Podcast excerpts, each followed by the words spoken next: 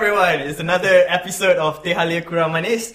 Today, we're going to talk about the most recent topic, which is um, about the EPF rate cut recently. Our beloved Prime Minister Najib Razak has recently announced that EPF is going to um, is making a move to cut the contribution rates of employees from 11% to 8%. Now that is going to have a very significant impact to us as consumers, individuals as consumers, as well as the economy as a whole. So there's a lot of things to talk about, and I want to get your opinions here at the Teh Halia crew. What do you guys think about it? So Cash, I want to ask you the first thing.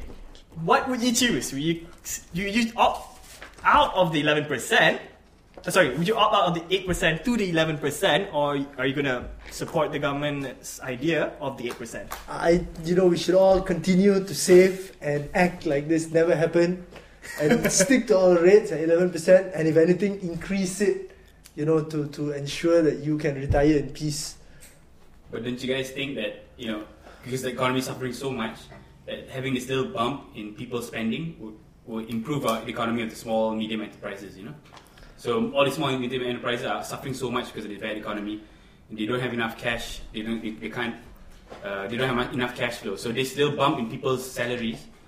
Well, they're not really bumping the salaries. Just they get more instead of saving later. While they're spending now, so all the small and medium enterprises benefit so much. Understood. Uh, if I if I may interject, um, one of the key points that most analysts are saying is that by by this move, um, there will be an increase. know, right? there will be an increase of 8 billion ringgit in consumer spending, and most analysts are supporting this um, supporting this move because um, re- in recent years, consumer actual consumer spending has been dropping down in line with the drop in right. crude price. So this would, is a welcome move for our economy. What's your take on it, Ayman? Well, um, I understand I've been getting a lot of flack for this, both on air and off air, but I don't think that I will be sticking the eleven percent. Um, personally, personally, I don't think. Okay, first of all, I want to just make. Uh, I just want to say that I don't think you characterize it right when you say that are you supporting the government doing this. I don't think it's a uh, the government's move in the sense that it, it's not. I don't feel like it's a political issue. It's not something you. It's not like if you agree to the eight percent, then you're supporting the government, right? I mean, it's It's it's, a choice, It's, right? a choice, right? Yeah. And I think it's funny that it's an opt-out mechanism, right? So you Mhm. don't choose. You sort of everybody go down, goes down to eight, and you have to Mhm. sort of um, consciously opt in to make it eleven percent. So Mhm. I think it's a bit. Um, I don't know. I mean, if, if you're not really up to date on this, then you don't really have a choice. But okay, going back to my point. Yes, I think I will take the little bit, little bit above my consumer uh, in, in my, my salary because it's okay. To be honest, I'm probably not going to save it. It's going to go straight to my discretionary spending. You know, it's an extra X amount every year. Then you Saving know, for the vacation, huh? yeah, yeah, saving for the or a new right? pair of sneakers. Consumer Huh? spending because it's, it's, it's going really bad. You're right. You, know, you raised a good point. Consumer spending has been going down Mhm. down the toilet. And one of the things that's supposed to prop up an economy is strong consumer spending. So Mhm. if this is something that the government wants to do, basically take away forced saving and put it back in our pockets for us to spend and hopefully multiply a bit more in the economy, then it's a good move. Exactly, but that's that's the key part there, right? You said it. You said the word multiply there. It's important that if you take that eight percent, the what the aim of this is to have you use that three percent to put it back into the economy to make it uh, double that Yeah, amount and that's the grow the idea. economy. Multiplier effect, Yeah. right? If people are going to use that eight percent, the, the the save three percent and put it under their pillow, stash it in their pillow, it's it's not going to do um, any good to the economy. Well, do, you- do you know what the the- savings rate is in the country? Okay, uh, here's the thing.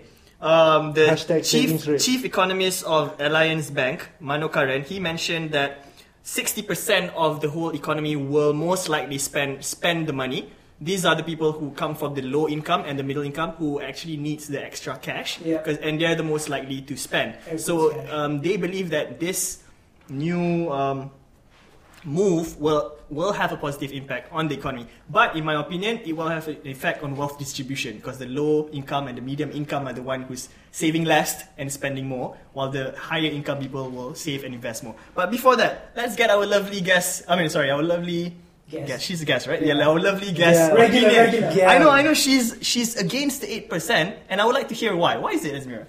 Don't fall for the trap, guys. Oh my god. No, seriously. I mean, what good is that you want to take out that 3% out of your savings? You're talking about your retirement.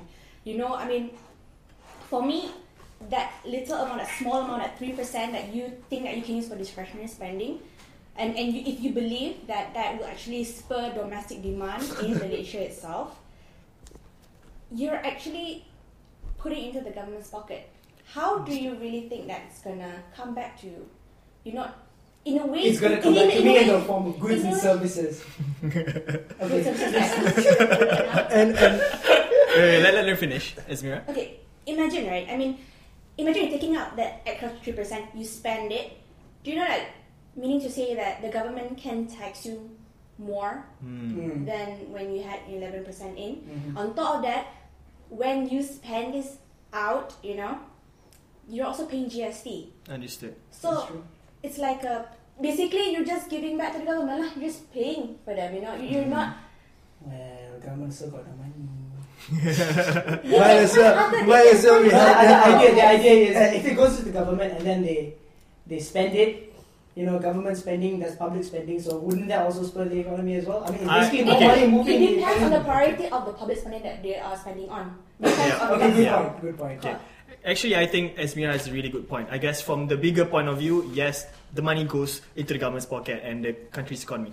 But at times we have to think about our own selves, right? Do we want to save for our future or do we want to save for our present? So these are the the philosophical view, like delayed gratification and all this Yeah. stuff. So what are your point of views on this? And Esmira, I believe that you believe in delayed gratification. I believe in delayed gratification. I mean, Mhm.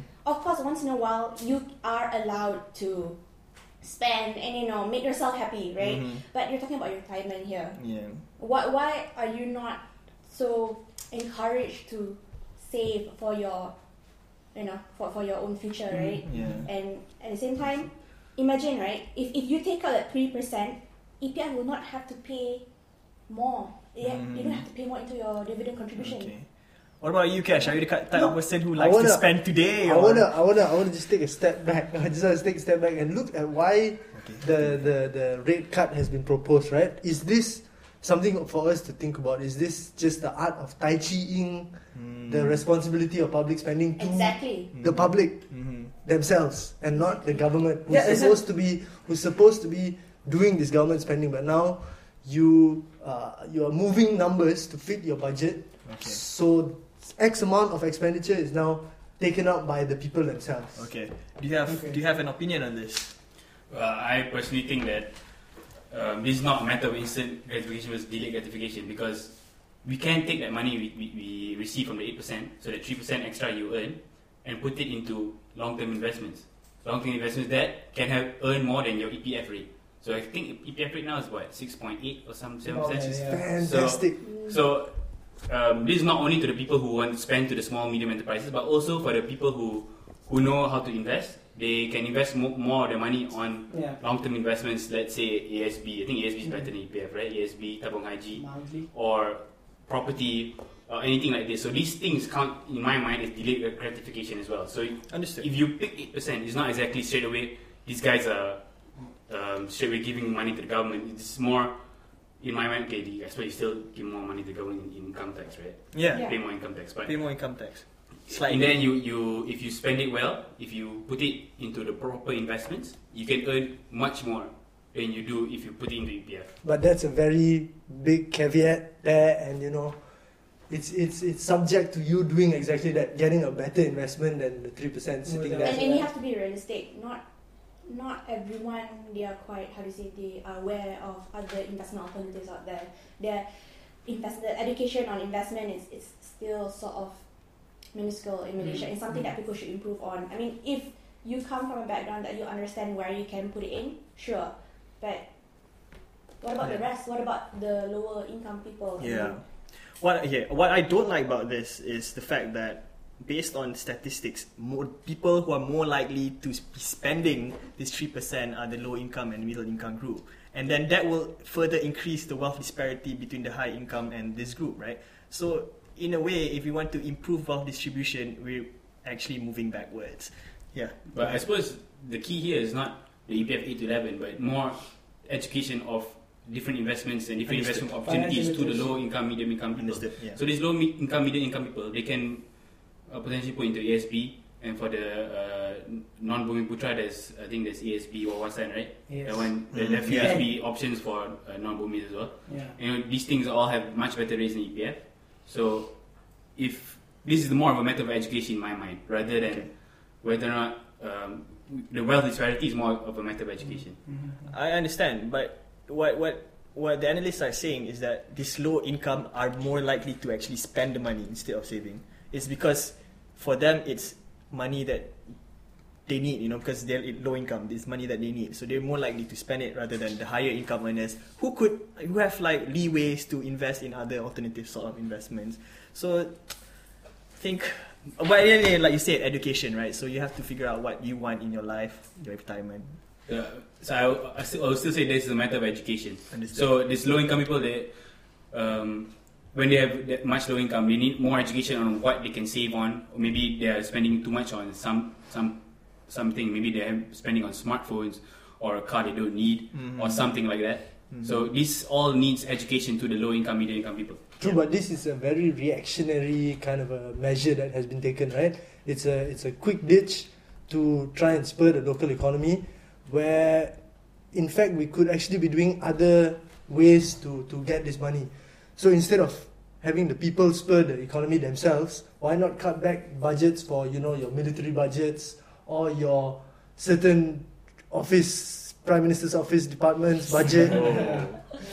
you know you can you can you can cut budgets there and use that money to spur the economy and use the multiplier effect but they don't and on top of that regulations maybe we can add that this 3% optional cut is only valid for a year Hmm. after which you know it goes back to the 11% so that at least the damage is not that bad Mm. I, I believe you're itching to say something. Uh, am I? Am I? Um, well, Red. turning red.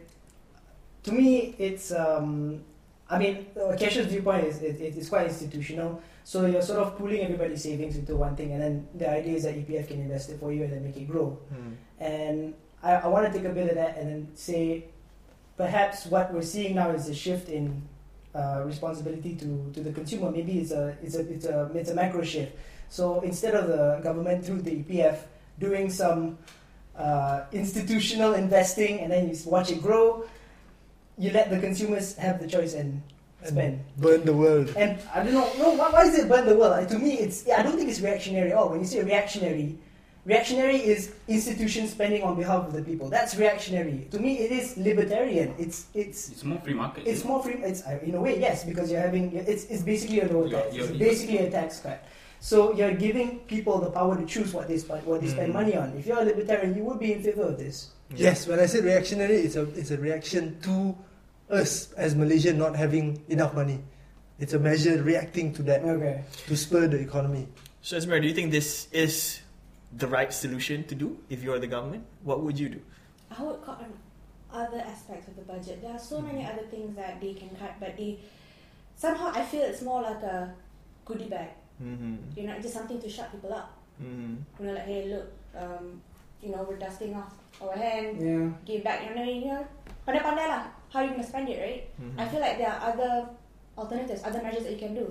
Like what Cash said, you can reduce budget in. No, I mean, I sorry, I, I don't doubt that, but it's I, I don't doubt that. I lost my point here. I don't Uh. doubt that. Sorry, what did you do now? it's okay. Anyway, um, yeah, I agree with most of your points, but I feel like the government has been pushed to the wall at the moment because because of the GST, because because of the GST, prices are going up. People are not really spending as much because of the crude oil going down. People are not getting as much income, and they're, you know, think they're they worried. be advising other, let's say GLCs or whatnot, to sort of pull back on foreign investments. I mean, That's what they do. I think that's what they're doing as well. Like Bank Negara is limiting um, local companies from investing overseas because they want to keep that money within the country itself. Anyway, yeah, I think it, they're sort of pushed to the wall. GST is pushing prices up. Uh, crude oil prices going down is pushing um, our income down. So consumer spending has been going really, really downwards. So a lot of analysts are welcoming this move because they believe it will have a direct effect to consumer spending. However, from a personal point of view, uh, from an individual point of view, of course, you have to think about what you want. Like, do you want to spend it now, or do you want to save for your savings in the future? That's up to individuals. But I believe at the end of the day, you have a choice what you want to do, and make the make that decision. Make that wise, educated decision. Do you want to save for now or later? Invest or spend on your new pair of Jordans? It's all up to you. But you can uh, know who spent who just spent Jordan. Yep, yep. it's all up to you. Three percent for some, maybe a lot, maybe not. But it well, it's up to you. But make an educated decision. Here at Teh Halia, we're just giving you opinions. So live smart, spend wisely. We love you all. Here's from Teh Halia Kurang Manis, Darimi, Mustafa. Izmira. Aiman. and Cash. Cash. Hashtag for you. Hashtag kekal 11 peratus. All right, Hashtag don't it's a follow wrap, the guys.